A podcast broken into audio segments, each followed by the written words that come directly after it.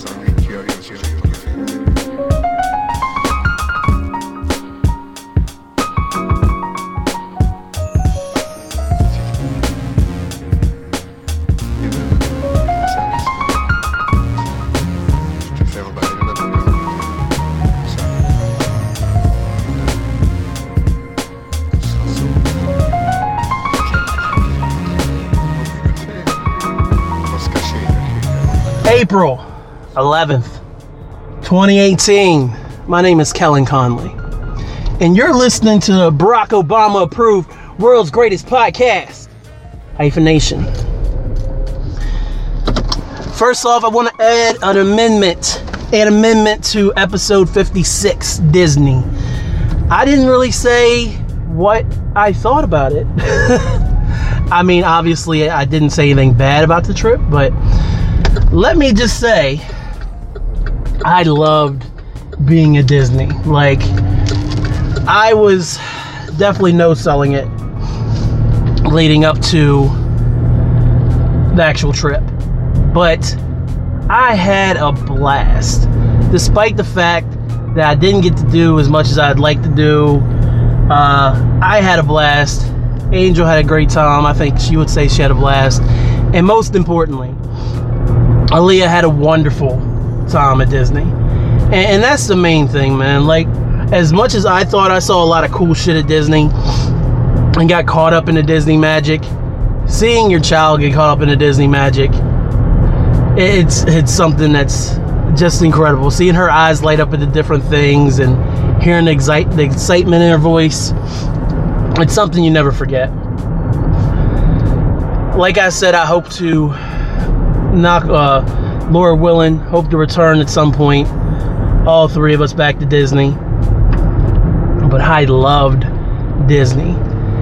And I said in the show notes for 56 that I would go back tomorrow, and I mean that shit.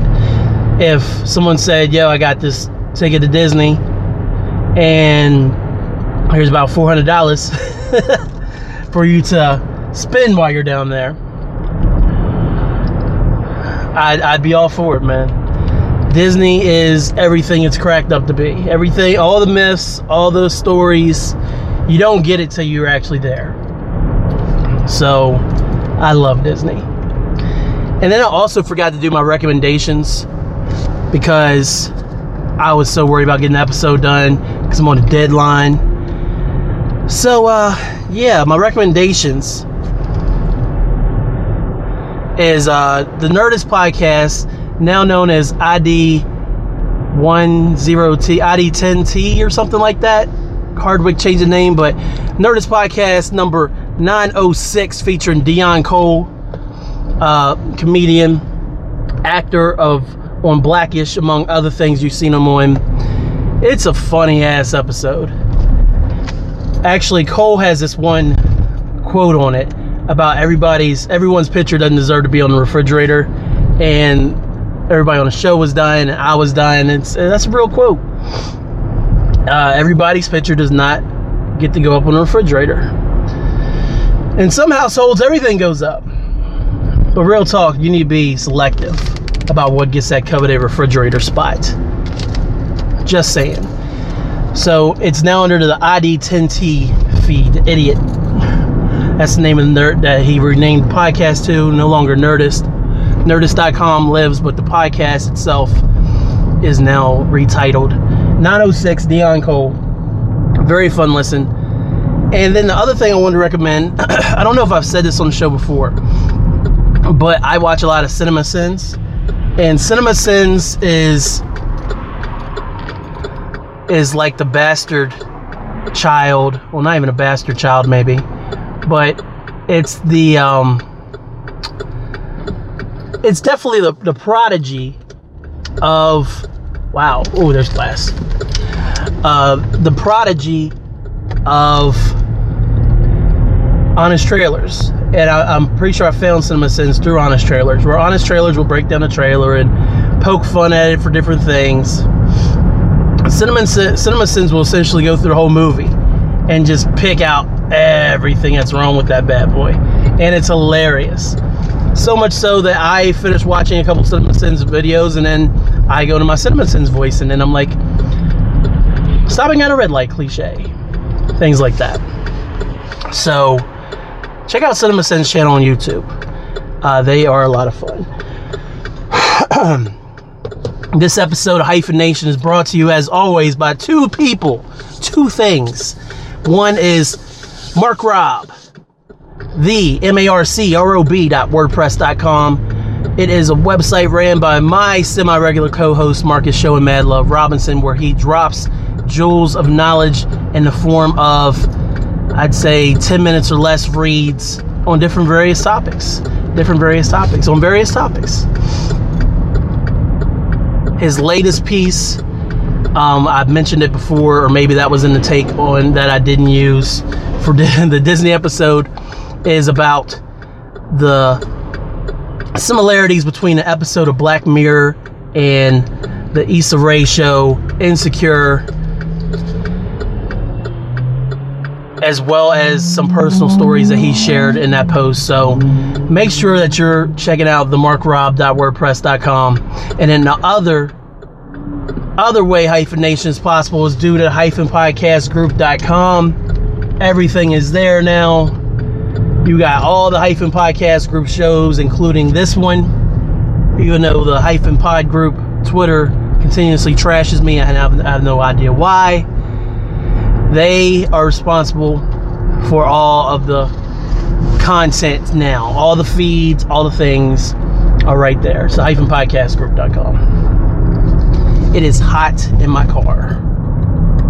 Let's go down 72. It's only 41 outside.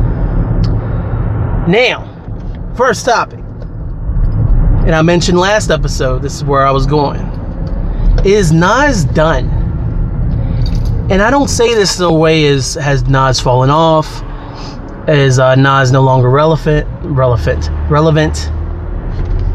If you go back to episode 38, which you should, the 20 greatest MCs of all time, the greatest MCs of all time. Nas took number two. For a while, he was number one but I have eventually settled on Jay being my number one guy. Nas is no slouch. He has had a career that spanned from, I think Live at the Barbecue was 93, maybe 92. Illmatic dropped in 94. It was written, dropped in 96. I Am, my first Nas album, came out in 99, followed by Nastradamus to close 99. Then in 2001, we got Stillmatic. 2002, we got God's Son. 2004, Street's Disciple. 2006, Hip Hop is Dead. 2008, Untitled. 2010, I want to say Distant Relatives with Damian Marley. And then finally, 2012, don't quote me, Life is Good. Now, ever since then, it's it's 2018. So uh, I think he came out in 12. So it's been six years since the last Nas album. As DJ Khaled found second fame and more exposure due to his Snapchat antics, and then started putting out albums again following his his uh, second 15 minutes of fame which I think is just about up again. On his album, not the most recent one, but the one before that, he dropped Nas' album Done, featuring Nas. A very good song. I, I always liked it. And I remember Nas dropping the season at some point when he rapped over that Dilla beat that might have been 13 when that came out. 13 or 14 i think it was 13 when he dropped that. He made an appearance on jay's 2013 album magna carta holy grail on bbc billionaire boys club. Not what you think you pervs. Or maybe i'm the perv. But then since i mean we've always seen rumors but there's there's been nothing.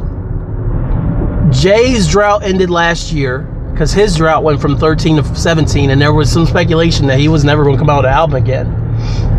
And thank God he did. It was four years. And I think that to be Jay's longest time in between albums because Black Album was 03, Kingdom Come was 06, Blueprint 3 was 09. Uh, he, he did four years leading up to Magna Carta Holy Grail, too. But I mean, you can also throw in there that he did Watch the Throne, which came out in 2011. So that that counts just like Dave, distant relatives counts for Nas. But Nas has an active social media presence. Of course, he's raising his son with Kelis. Uh, his daughter Destiny, who was uh, the focal point of his song "Daughters" from his last album. I she's at least over 18 now. She should be in college, if not finishing up high school. But is that is Nas done? Like, it's been six years, and ten years ago, even six, a six-year gap in between albums is like a death sentence. But he's not. He's one of the greatest MCs of all time. Well, highly regarded throughout the lands of music for what he's done and his contributions six years is a long ass time. and when I get stopped, I'm going to Google it. I'm going to get my podcast in 101 on to find out when Life is Good came out. No new Nas music, man. Excuse me. There might have been a couple Lucy's here or there that's dropped, but I've been long out of the hip hop blog game, and hip hop blogs aren't even the same anymore. I check out two Dope Boys and so I, I check out Nah Right every now and then, Rap Radar. Rap blogs are definitely not what they were even five years ago. Definitely a shift in the game there. So the question is, is, is Nas going to come back out? Like, he doesn't have to. I mean, let, let's let, let's look at a resume. Illmatic, classic. It was written. My personal opinion, it's good. Some people think it was written is dope, super dope. I am. I love that album because it's my first Nas album, but it's not that great of an album. Nastradamus, highly slept on, better than people remember it. Stillmatic, classic. God's Son, in my opinion, classic. Street's Disciple, that whole double album thing is always a hard thing to come by, but it's it has its moments. Hip hop is dead, worse than you remember it, but still decent. Untitled classic. Life is good.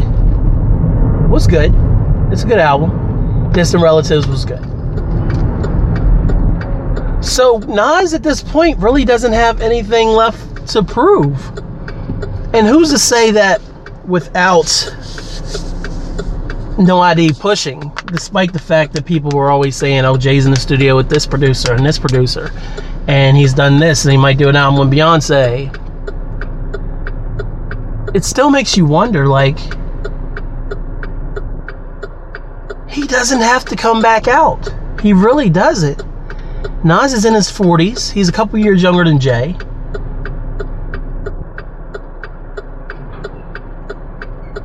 Nas can chill the rest of his life and drop a song if he really feels it. Thanks to the way the music's evolved.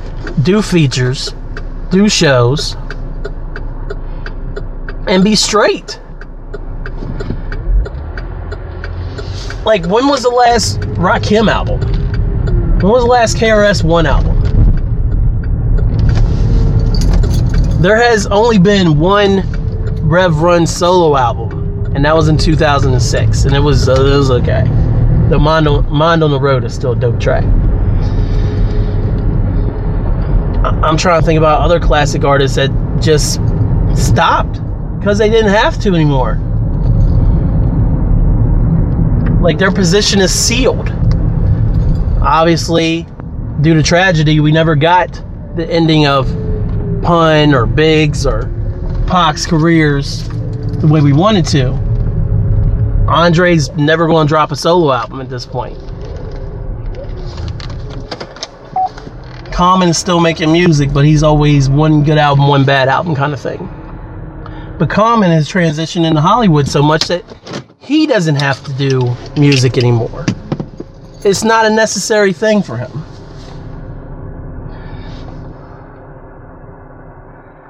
So is Nas done?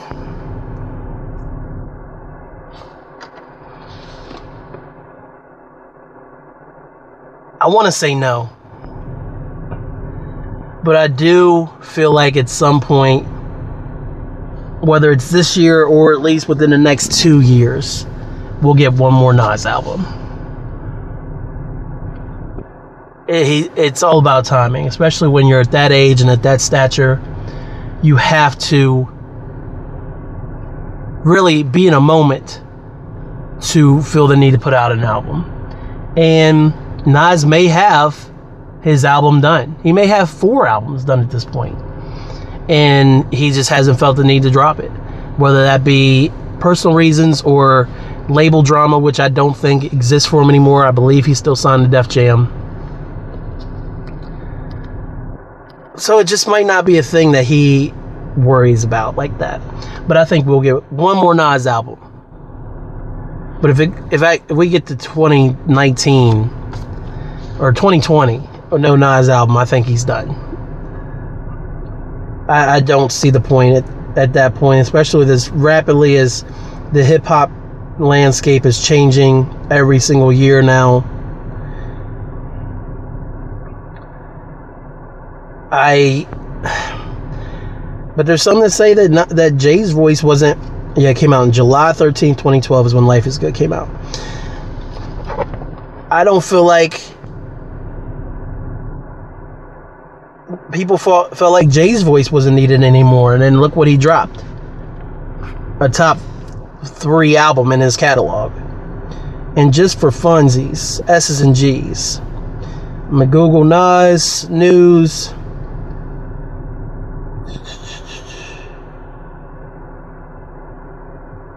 Yeah, there, there's nothing. Nothing about anything. so, I don't know, man. I want to say yes because it's a fan of me.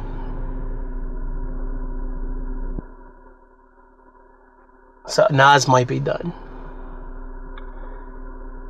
Next topic. My brother, my stepbrother, Travis Walker.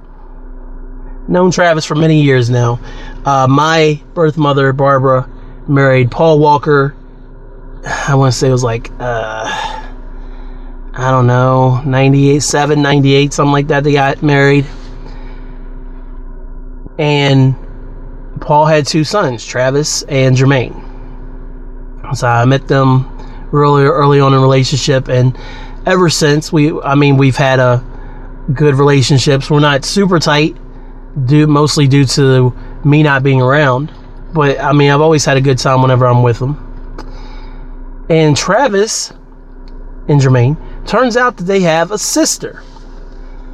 Now, I don't know where this sister came from. I haven't talked to Travis since all this happened. But they found out that a sister. They reconnected for the first time in their lives. And turns out Travis's sister needed a kidney and she had been on the waiting list for a long time, no matches. So she was starting to get really sick.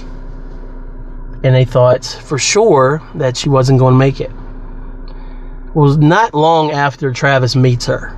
And this is the kind of guy Travis is. He tells her, I'm going to go get tested. And I'm going to be a match. And then I'm going to give you give you my kidney. Give you a kidney. And she's like, oh, well, you know, I really appreciate that. But I mean, at this, at this point, I mean, there had been no one, that could possibly help her. Travis goes is tested, uh, and they had to wait for the results to come back. And then I, she, I believe she had said something about a few weeks had passed and she hadn't heard anything.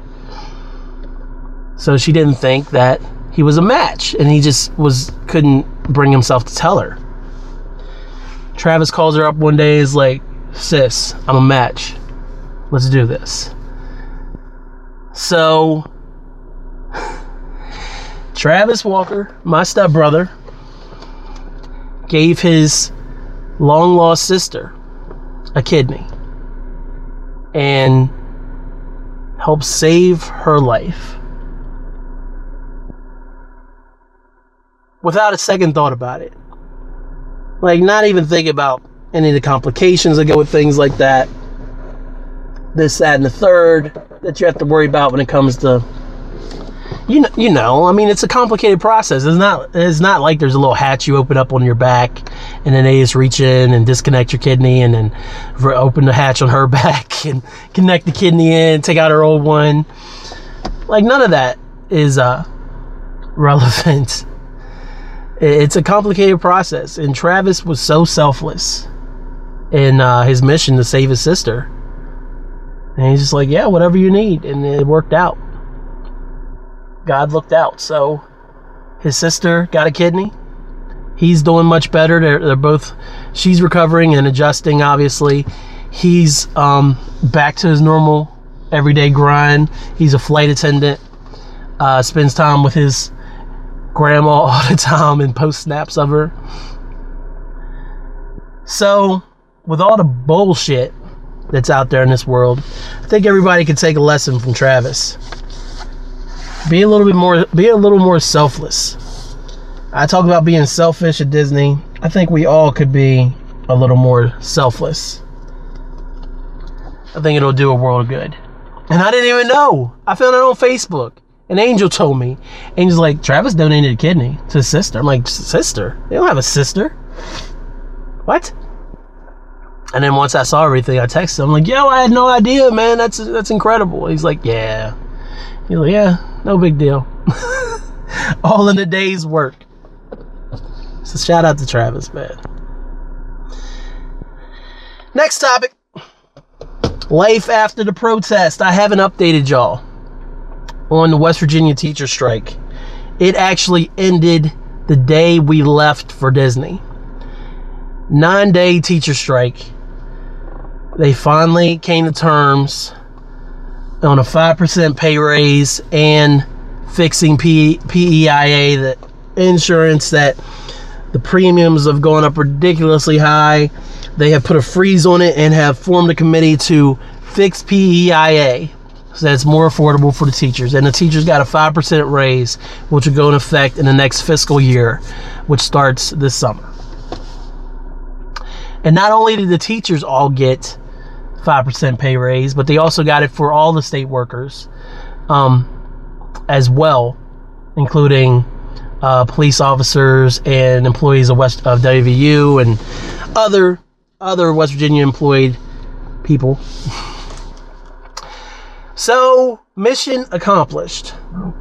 Excuse me.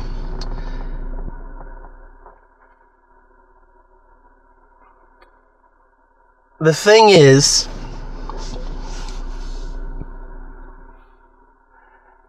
and I, and I found this interesting is for nine actual school days and then weekends everything leading up to it. It was all about this, all out picketing and striking and protesting and going to Charleston and Angel and all those teachers all over the state. They came together, united 55, 55 strong, 55 united hashtags in front of all of those they all came together from my county in Hampshire all the way down to the most southern counties in the state. All stood by each other, and the superintendent stood by them, and nobody had to be officially. Um, you, you know, there was not nothing that got too hectic with it. There was never a point where it's like, if you uh, all the teachers supposed to be in school, and then none of the teachers went to school. There was nothing like that. There was consistent closings of schools. So nothing there was no real ramifications for the teachers, thank goodness. And since the strike ended,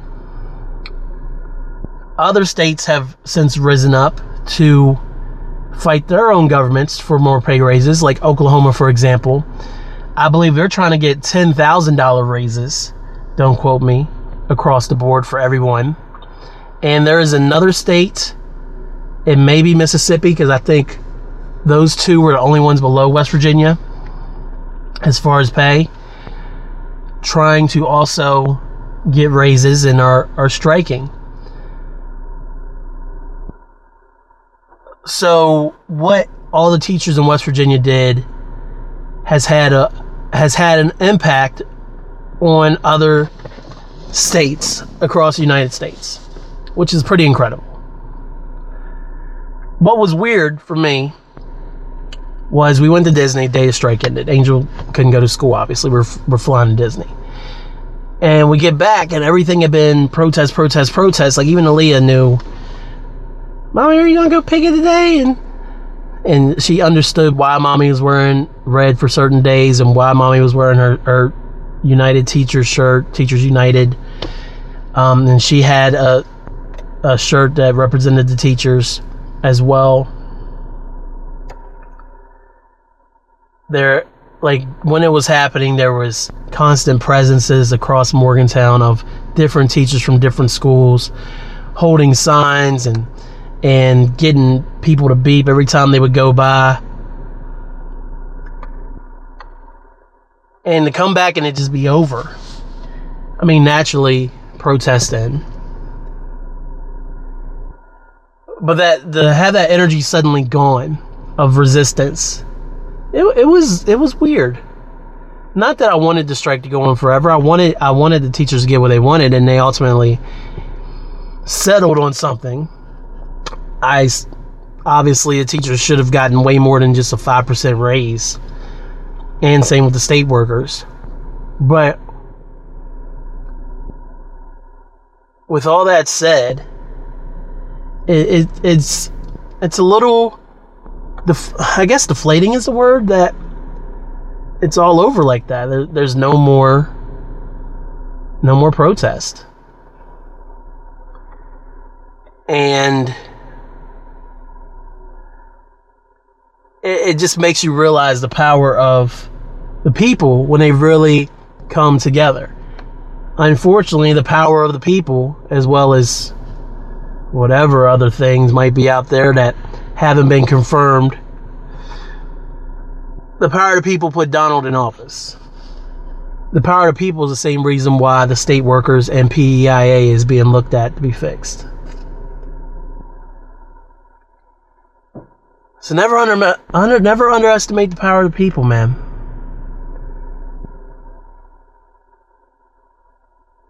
I know Angel was glad to be going back. She missed her, missed her students, missed her kids. But um, when that energy's gone, there is a little bit of a void. And then also, I do want to announce that while Angel was at Disney, they actually moved her West Virginia History Bowl team's regional competition, which is supposed to be the weekend before we went to Disney. They moved it to the weekend we were at Disney. Angels routinely taking two teams to regionals and normally comes out first place, second place. She was devastated when they moved it. Luckily, some coworkers co-workers of hers, friends, took the kids to the regional competition, and they still took first and second while we were chilling in Disney. So congratulations to them, and they're going to be moving on to the West Virginia State History Bowl competition. And maybe this is the year that Angel gets her second championship. So all the good vibes towards that. Please. Next topic. Um uh the art of the Chinese buffet. um Angel and Aaliyah went to Columbus, like I mentioned in 55. I think I mentioned that in 55. Pretty sure. Anyway, Angel and Aaliyah went to Columbus a couple weekends ago. So I was by myself uh, from Friday until Saturday night, right before Easter. And I had actually planned on doing this the Sunday before because I was starving, but then I just held out and decided to go get a sandwich from somewhere. I went to the best Chinese buffet in Morgantown. Now, if Chinese is in your thing, I'm sorry. But we have a buffet called the number one super buffet. And it's your typical Chinese food fare. And I've been there several times. I want to say uh, less than 10, but I've definitely made know my way around the place now. And here here's some tips for the art of the Chinese buffet. Now, this is how I did it uh, that Friday after I got off work. I got in there. First thing I did was I got a little salad and I got a couple of the pasta salads and stuff just to start. I hadn't eaten most most of the day. Like I think I had some in the morning, but I hadn't eaten most of the day. So I was hungry. Definitely bring your appetite. Don't go to any buffet having had a a normal lunch and a normal dinner and like, "Oh, I'm to go to the buffet." Cuz you're to drop whatever the buffet price is. I think ours mine was like 14 and I got a water. Whatever, don't go there and then like get one plate of food. Like, come on. It's a buffet, man. Like, as much as I complained last episode about people needing scooters because of certain reasons, if you're going to the buffet, you got to be going there to eat. You got to prepare. So I, I drank water, and I think I had some other, I had some coffee, obviously, that I drank leading up to getting off work and going to the buffet. So I started out with the salad and the um, sides. Then I moved right to the grill. Now, number one super buffet has a grill area where you can you can pick the uh, actual cuts of meat from a selection. Uh, you can get some noodles in there too, some veggies. Then you get a little bit of sauce. And trust me, I only put three scoops of sauce in this bowl this time. And there's been times I filled it up way more. And every time, the chef says too much sauce. I'm like, bro, it was three spoonfuls of three spoonfuls. And he's like, too much sauce. But I went with, I went with the steak and we went a little bit of beef. I didn't do any noodles. And I think I threw a couple veggies on there, like some onions and some uh, green peppers. And he grilled those up for me. And then I went back to my seat I think I got some rice to go with it on the way back, and had that. And so that that's the main course for me. So I, I knew that anything I eat after this, I'm going to be really be picking at because I knew that was going to mostly fill me up. I didn't want to gorge, which I've been known to do at a Chinese buffet. So I had that, and I was like, all right, well, let me just go see what else is around here that I want to mess with. So I had to stop at the crab legs. I knew better. one thing with Chinese buffets, hell, anywhere, crab legs are bitch if they're not hot and fresh. They're not going to open for you that easily. And especially not these have been sitting in water for Lord knows how long. But I still had to try it. Needless to say, I was disappointed in the crab legs. I had uh, uh, um, I didn't do I didn't do the chicken wings this time, but I did um, I think I had a little bit of noodles and some honey chicken and things like that. So that was my third plate. Then I went in for the kill. they also have a sushi bar, number one super buffet, and there's an actual sushi chef making it, so it's pretty fresh as it comes out. So I filled up my plate with a decent amount of sushi, got my wasabi and my soy sauce all together, and I, I ate that. Delicious. And I was like, all right, I know I'm at, I'm at the tipping point here. So let me see what desserts they have. Obviously, they have ice cream, but I thought they would have a little bit more, a little bit better selection of desserts. So they didn't have a whole lot. So I ended up with like two uh, small pieces of cake uh, that they had out, and I had those, and then there was a wrap for me. Uh, I decided that I wanted to leave my hat there. Thankfully, they didn't get rid of it, and it was there when I realized well, it was the last place I checked last Saturday, see if my hat was there. So I got my hat back. It smelled like Chinese food. Still a little bit, but I did throw some disinfectant spray on there. So shout out to disinfectant spray. but that that's how you that's the art of the Chinese buffet. You don't want to go in too hard. You don't want to fill up your plates too much because I mean, if, if you're into doing a big heaping plate of food and then you're full and you're done, that's fine. But you got to know what you like. You got to know what they make well. Because there's nothing shittier than getting a plate of food and you start eating some stuff and you're like, oh, this is disgusting. This is disgusting. This isn't good. So I would I would definitely say, if especially if you're going to a new location, that you you play play it safe just put a little bit on your plate so you can taste things. Once you figure out what's what, then you can go back, obviously, and have more. And I went with water for my drink. Uh, soda just feel, takes up more room too. I learned that from Man vs. Food. Shout out to that douchebag Alan Richmond. Alan Richmond? Is it Alan Richmond? Adam Richmond. I mixed up Alan Rickman and Adam Richmond. My bad. So that's that's that's the hyphenation official tips for how to eat at a Chinese buffet. And if you know the lay of the land like I did, you will um, definitely get full without gorging yourself. And if there's a, a live grill there, I'd say definitely don't sleep on it. And then if if you do overdo it there, fine but that the grill food and the sushi will fill you up quite quickly.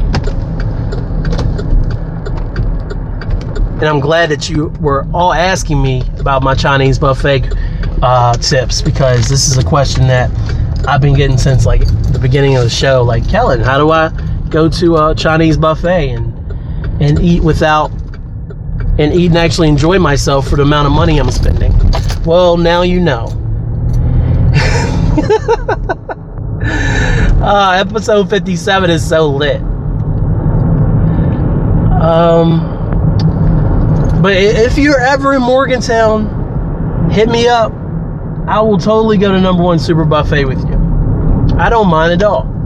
And I will help you navigate as well as I did. Oh, and uh, I think I mentioned before that when Nicole and Eric came to visit me and Angel that one time when they were doing their little road trip a few years ago. Like I think Jada was two. And there's a bunch of guys in this parking lot doing stuff and getting in my way. Classic. I, I took them to Martin's Barbecue, which had recently opened, but Martin's Barbecue did close. So no more Martin's Barbecue. It was it was good though. They said they liked it. They probably hated it. Yeah. Next topic. Congratulations to one of my good friends, Rick Harper, better known in some circles as uh, Johnny Harmonic. Johnny, uh, I met through the Morgantown rap scene he was a part of a group that I would eventually become a part of, and that would be Sound Vision Recordings. And he uh, released several songs over the years.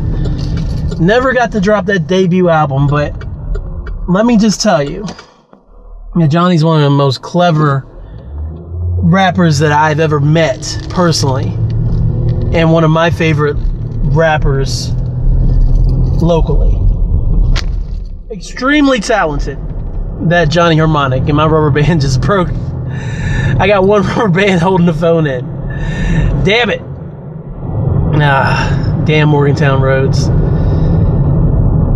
But Johnny's also a big comic book nerd, so we bonded over that. We went to go see several of the Marvel films together, including Ant Man and Guardians of the Galaxy 1 when it first came out.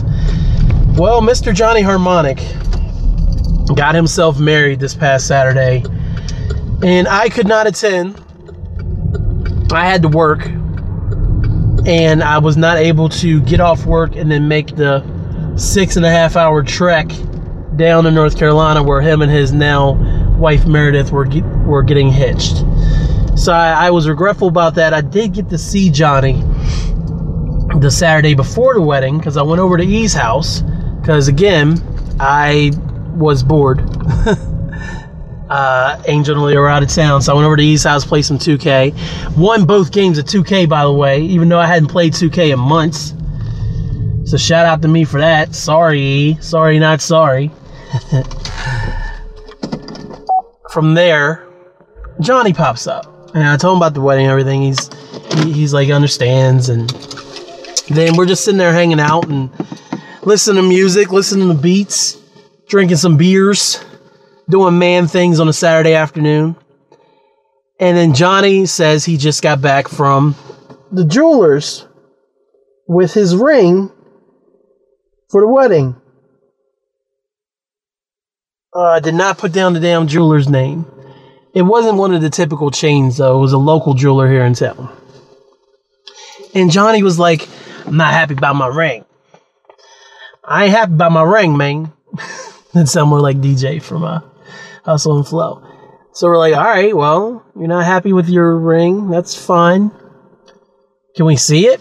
And so he's like, before I show you this, let me let me show you show you exactly what this ring's supposed to look like. So this ring is like a family heirloom that men in his family have worn for years, if not generations. I think I could say generations. Worn this wedding band. And what it is, it is a beautiful gold ring. And inside the ring, there is this intricate design. And in the ring itself is pretty thick. Um, and heavy because it's all gold. It's an absolutely gorgeous ring. Johnny was like, I gave them an ounce of gold. An ounce of gold, right? My Johnny's way off right now. I don't care. I gave him an ounce of gold hyphen. And I told him I wanted my ring to look like this. And they messed it up. I'm like, how they mess it up, Johnny? He's like, I'm gonna show you. The, the gold I gave him was worth sixteen hundred dollars. And this this is what they gave me back, and I was not happy. I did I had to have a conversation with these jewelers about my ring being messed up and my wedding only being a week away. Johnny finally pulls out the ring. This ring is gorgeous. Absolutely gorgeous. You can feel the weight of the gold in your hand. Uh, you can, it, it the des- design and the, the shine on the ring are all perfect. Beautifully done. Fine craftsmanship. But here's what Johnny had wrong with the ring. Instead of the deep instead of the deep ridges that's within the center of the ring for the design, whoever did the original cut of the ring did more like light strokes, so it wasn't as defined. And that was Johnny's main problem. So it looks braided. The picture that Joe, Johnny showed us, it looks braided. And in the picture from the wedding day, it looks braided. So he must have fixed it and got it back in time. It, the middle looks like it's braided. But the one that Johnny had on last Saturday, two Saturdays ago, it looked like a, just a little fake design. You couldn't really think, you wouldn't really think I was a braid. It looked more like a, um, almost like a, a, a vein, so to speak, like a root, you know, with like a, stri- a main line and then like the branches of the roots are branching out into the ring. Still absolutely gorgeous. And I can't tell y'all how mad Johnny was that this ring was messed up. He's like, I can't believe this shit. I'm getting married in a week. He, he was stressed out too, man. He was stressed out by the wedding. Uh, I, I know that feeling. I was stressed out up until the moment the actual wedding started. so I totally get that. And I didn't even have to do any hard work. Angel again did all the planning and stuff. I just really had to show up. Had a couple things to do here and there, but nothing too serious.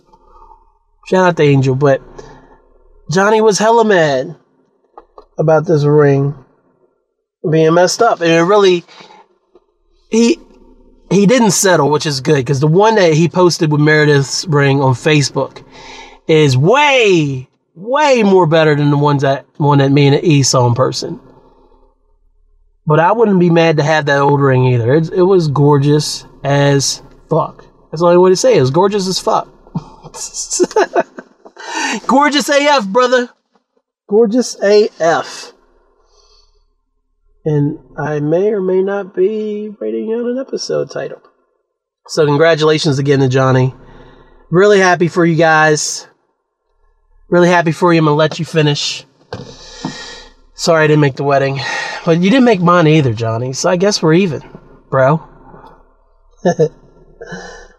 Next topic Ray Allen. Was Ray Allen elected to the Basketball Hall of Fame? I don't feel like he was. Or was he? Time for some podcasting 101. Ray Allen went to school at Connecticut and was drafted. I don't even remember who he was drafted by because he was traded to the Bucks, and I, completely forgot about that. Ray Allen. Let's go check the news first. Oh, wake up. You act like I'm asking you to do rocket science here. Yes, Ray, Ray Allen is going into the Basketball Hall of Fame. Ray Allen is a shooting guard who played for Connecticut in the early 90s, oh, uh, mid 90s. He was the fifth pick overall in the 1996 draft, a loaded 1996 draft. And let's see. The Timber oh wow. The Timberwolves drafted him with the fifth pick in ninety six. And then immediately after selection they traded Allen and Andrew Lang to the Bucks for the rights to fourth pick Stephon Marbury. I completely forgot he was swapped for Marbury. Wow. That's crazy. Get back to the point of the of the topic. Ray Allen's going to the Hall of Fame. Ray Allen deserves more credit from the Celtics. And I know I got some Celtics fans on here, so we're, we're going to have to have a talk. Now, I've infamously walked back my comments on Kevin Durant, just as I infamously walked back my comments on on uh, LeBron James leaving for Miami. The whole thing stems from Ray Allen was traded to the Celtics in 2007. He paired up with Paul Pierce and and also traded for Kevin Garnett.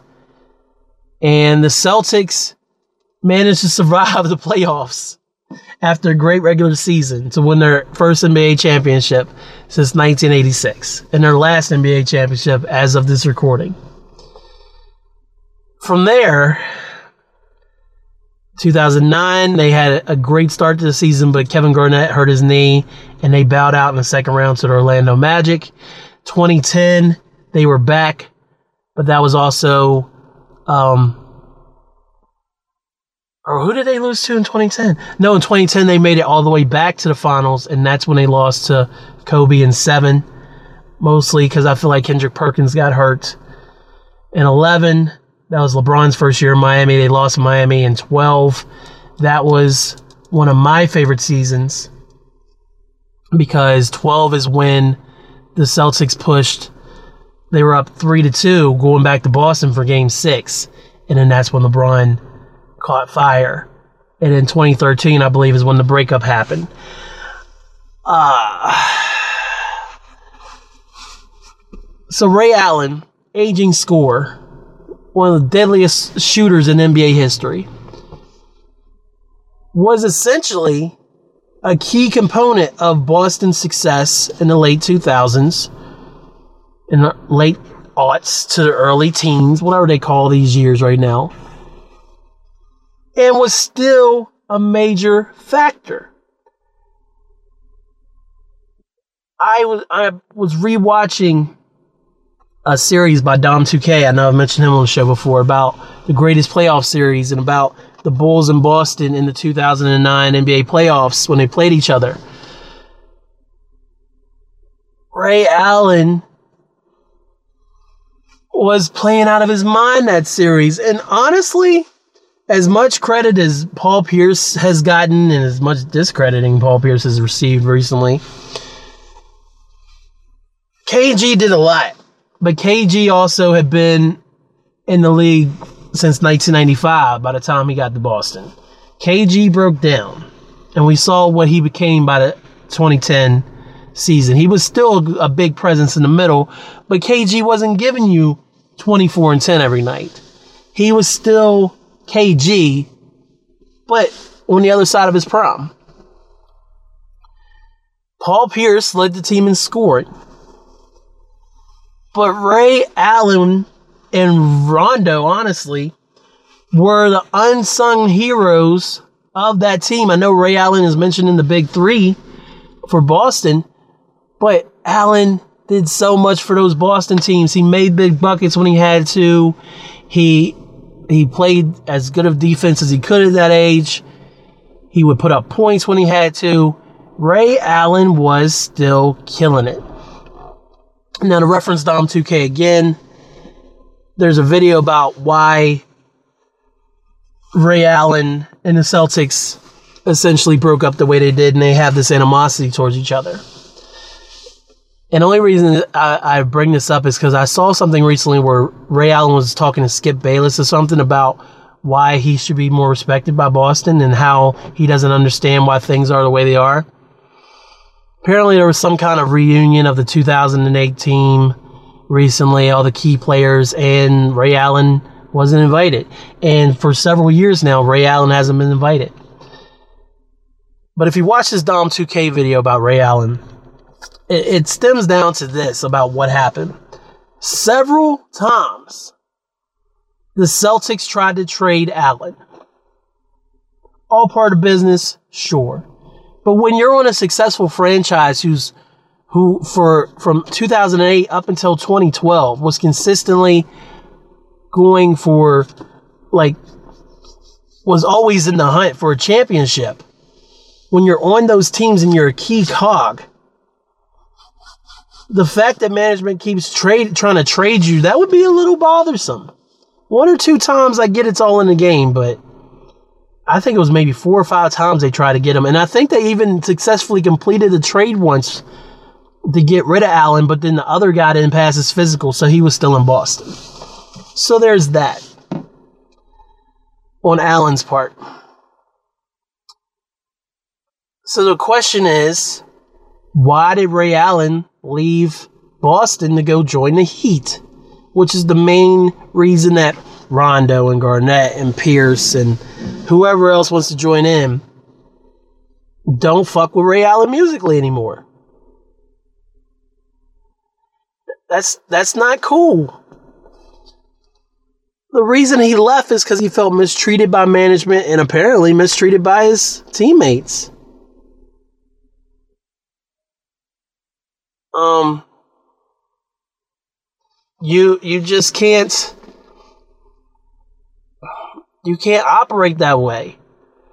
And he saw an opportunity to go to Boston. Oh, and another thing, Avery Bradley got on the team in like 2011 or something like that.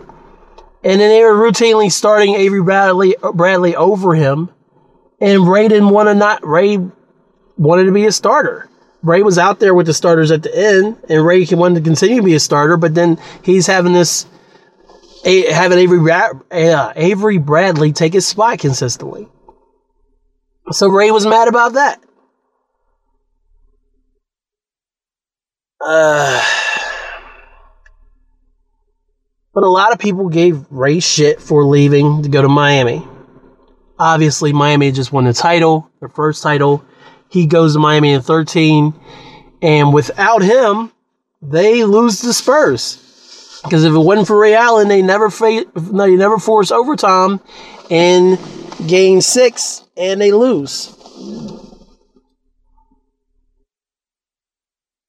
Allen played two years in Boston, and then when LeBron left, he also stepped. He didn't re-sign with Miami, and then after much speculation, he never well, uh, went to another team again, despite teams constantly trying to get him to come out of retirement.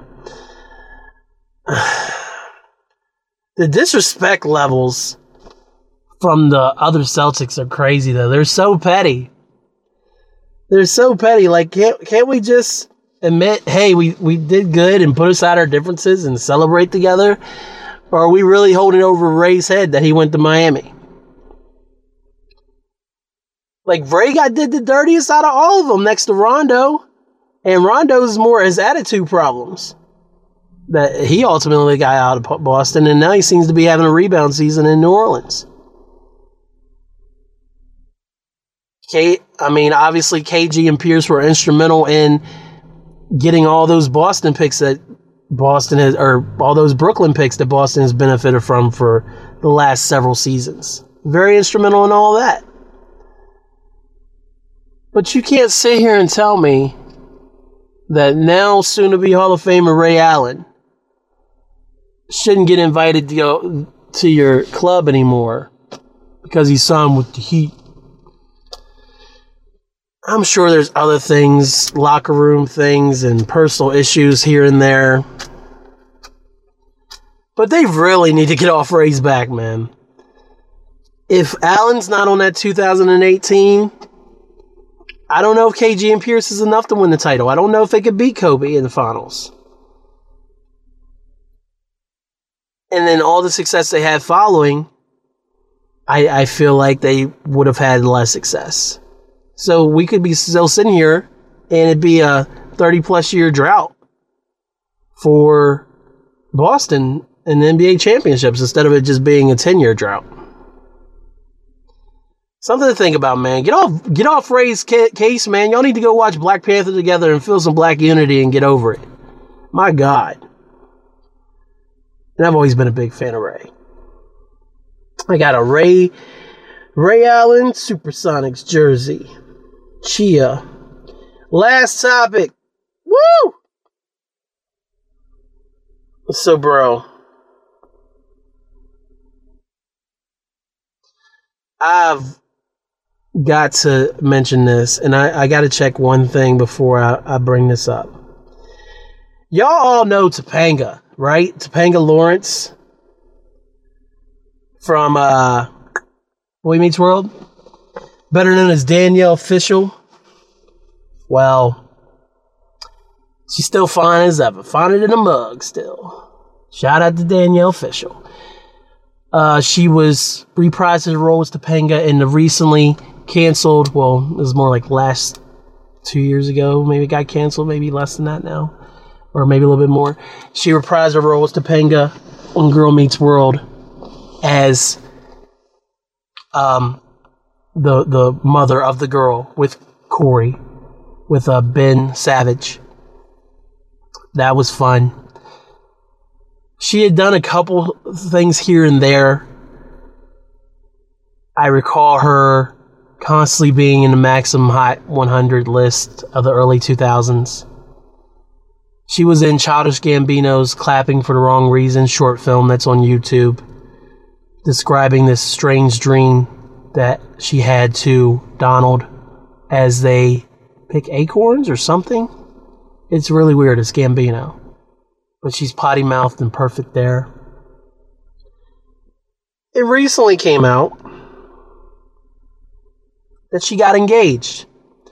I thought she was already married. Somebody would have locked that down already, but whatever. Recently came out that she is engaged and off the market.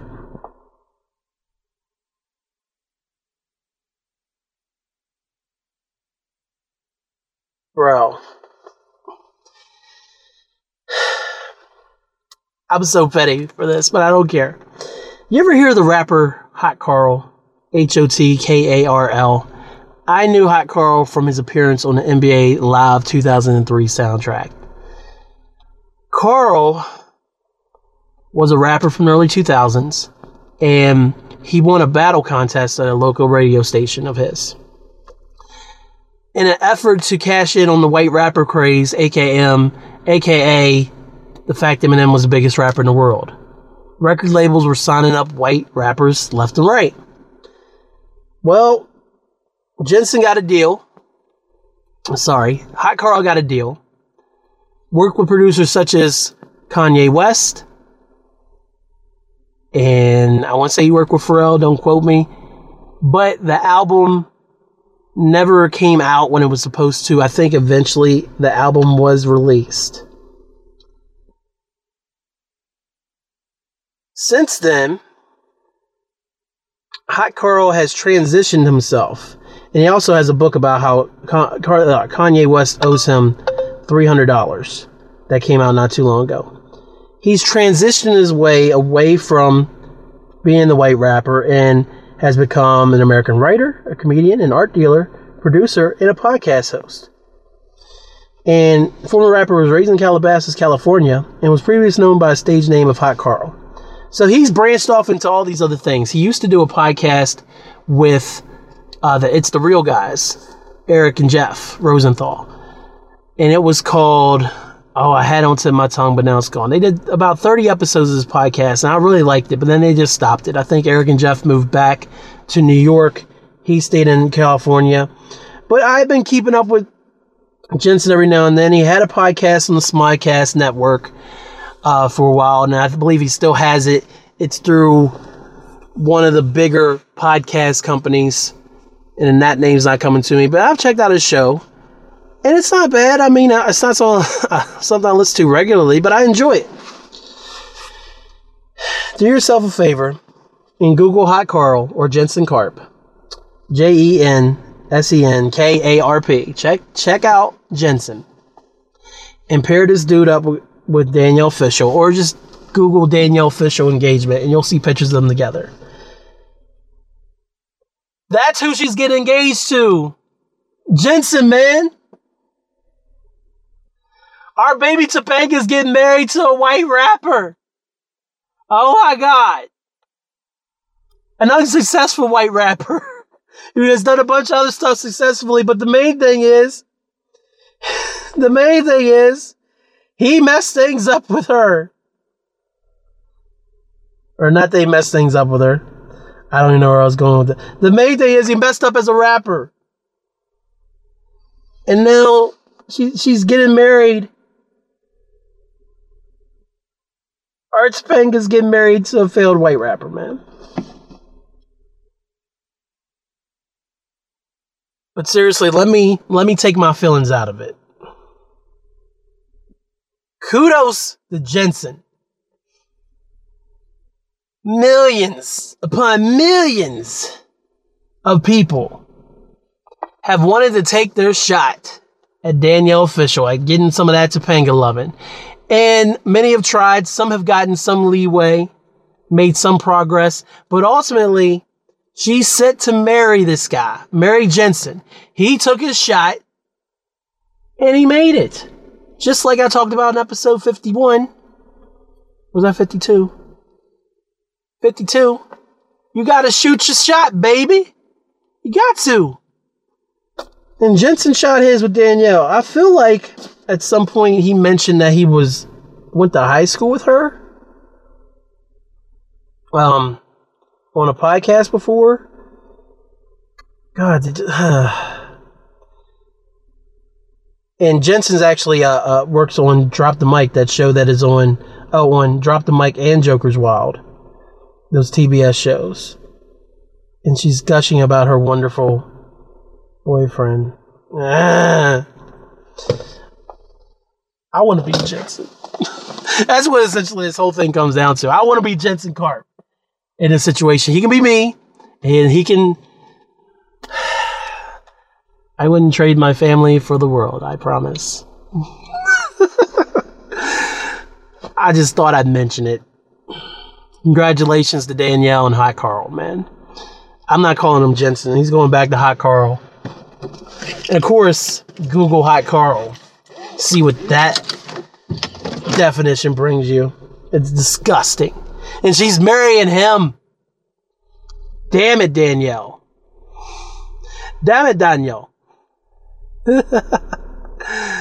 ah, shit, I'm ridiculous. Recommendations. No connection. I don't want to put a bunch of cues on there. I'm trying to do recommendations. I only got one, and it actually is related to the podcast that Hot Karl used to do with It's the Real Guys. It's an episode of A Waste of Time with It's the Real. It's the 167th episode, and it features everyone's favorite young hip hop stoner, Wiz Khalifa. On there, Wiz talks about his career a little bit, Uh, talks about coming up in Pittsburgh and the steps he took to uh, eventually become a household name. Talk a little about the black and yellow period and the Kush and Orange Juice period and just what he's doing now. It's a really insightful interview though because it seems that Wiz, as most artists tend to do, they tend to get to a certain level and then uh, they stop doing interviews. I don't want to do interviews. So when they do interviews, it's a big deal. And they're done in a certain format where they're presented in the best light. And Wiz just kicked it with them and, and talked for about an hour or so, and it was it was re- really cool because honestly, I've fallen off of the Wiz train. I was pretty heavy on it once I discovered Kush and Orange Juice and the paper, the rolling papers era. But then Wiz just I, I don't know if I I don't think I outgrew Wiz because I still can enjoy a, a Wiz song. But then it, when he tries tries to do certain things that are more popular with uh, the current trends, I, I don't really don't have a big. I, I'm not really into that. Like We Dem Boys, it was okay. Um, but yeah, uh, check check out that interview, episode 167. Let me double check that. Let me double check that. Episode 167. A waste of time with It's the Real. It's a lot of fun. And I also want to recommend A Waste of Time with It's the Real too because they're a hip hop podcast and you get Eric and Jeff from same guys from the It's the Real skits from late 2000s up until uh like uh, they did all the hip hop sketches and things like that and they were hilarious hilarious like Nick Cannon so definitely check those out because they're a lot of fun uh, I don't even know if they're still up but if you trusted those sketches, you can trust this podcast. Is what I'm saying. Now, if you enjoy the world's greatest podcast, the Barack Obama approved world's greatest podcast, here's what I need you to do. Go to iTunes, hit me with that five star rating. The more you give me that five star rating, the more people that do it, the more eyes and ears get attached to the world's greatest podcast and that can only lead to bigger and better things. If you're while you're there if while you're if you're there write a review good or bad i'll read it on the show and then the most important thing you can do is subscribe if you subscribe on itunes as soon as the episode goes up on hyphen podcast group um, well not as soon but shortly after the episode goes up on hyphen podcastgroup.com you will have the episode in your itunes ready to listen to so make sure you do that Google Play Music for all my Android people. Search Hyphenation. You can get all the episodes right there. If you go to hyphenpodcastgroup.com and click on this episode, episode 57, on actual uh, post, scroll to the bottom, you'll see a link for subscribe on Android. It will actually recommend apps to you for Android, including Google Play, where you can listen to Hyphenation. How cool is that? Then you got Stitcher, oh, old reliable Stitcher for those of you still do that. The TuneIn app, you can find us on there. I'm trying to figure out Spotify, but I ain't figured it out yet. YouTube.com, oh my God, YouTube.com slash B hyphen. You can find all the episodes on there. I just posted 56 last night. Moving right along. Getting a little, making my little deadline a little bit more workable. Um, what else? What else? Uh, if you Google hyphenation, do hyphenation podcast, and then we should be like the second one that comes up because there's still that hyphen dash nation podcast. That's not me. That's not me. That's something the New York Times did or something like that. Hyphenation podcast. That's what you want. Uh, how else can they check out the show? Of course, hyphenpodcastgroup.com, my personal website, hyphenuniverse.com. Eh, hmm. I forgot to mention this last episode. Blubrry, uh, the same company that produces the plugin that helps hyphenpodcastgroup.com go. Uh, you can, if you are into Blubrry, you can search it on there and you'll find it on there as well. Uh, Player FM, they are always one of the first sites to come up with results from episodes. So Hyphen Nation is on there too.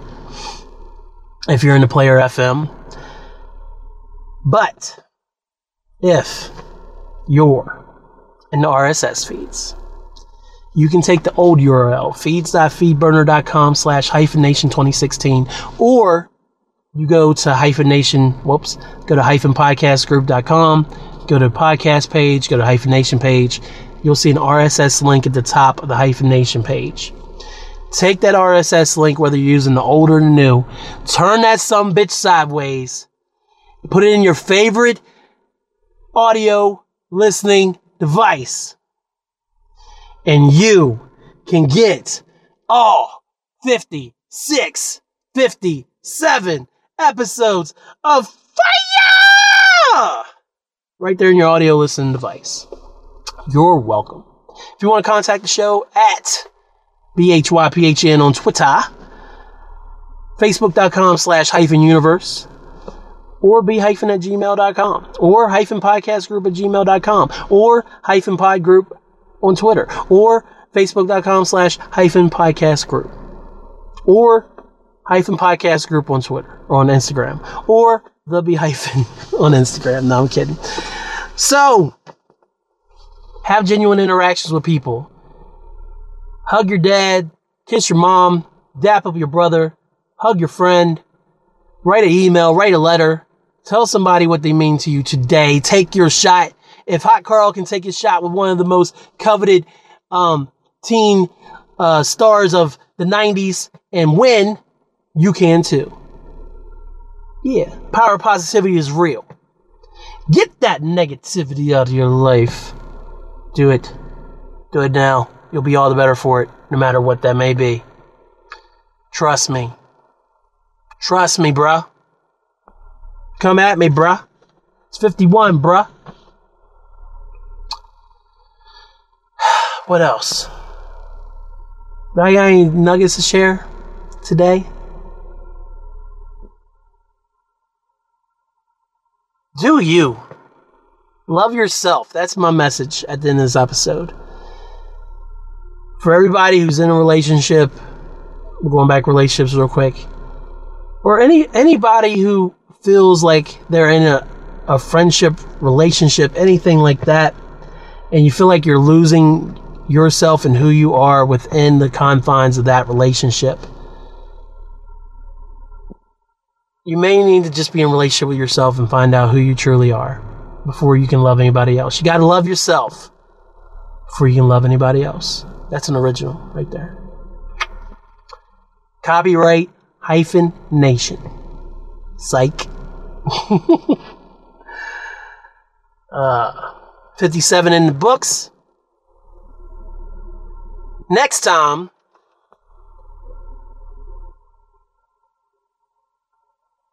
I'll recap WrestleMania and Raw and SmackDown. But next time, we're going to talk about Boyz II Men. Thanks, y'all.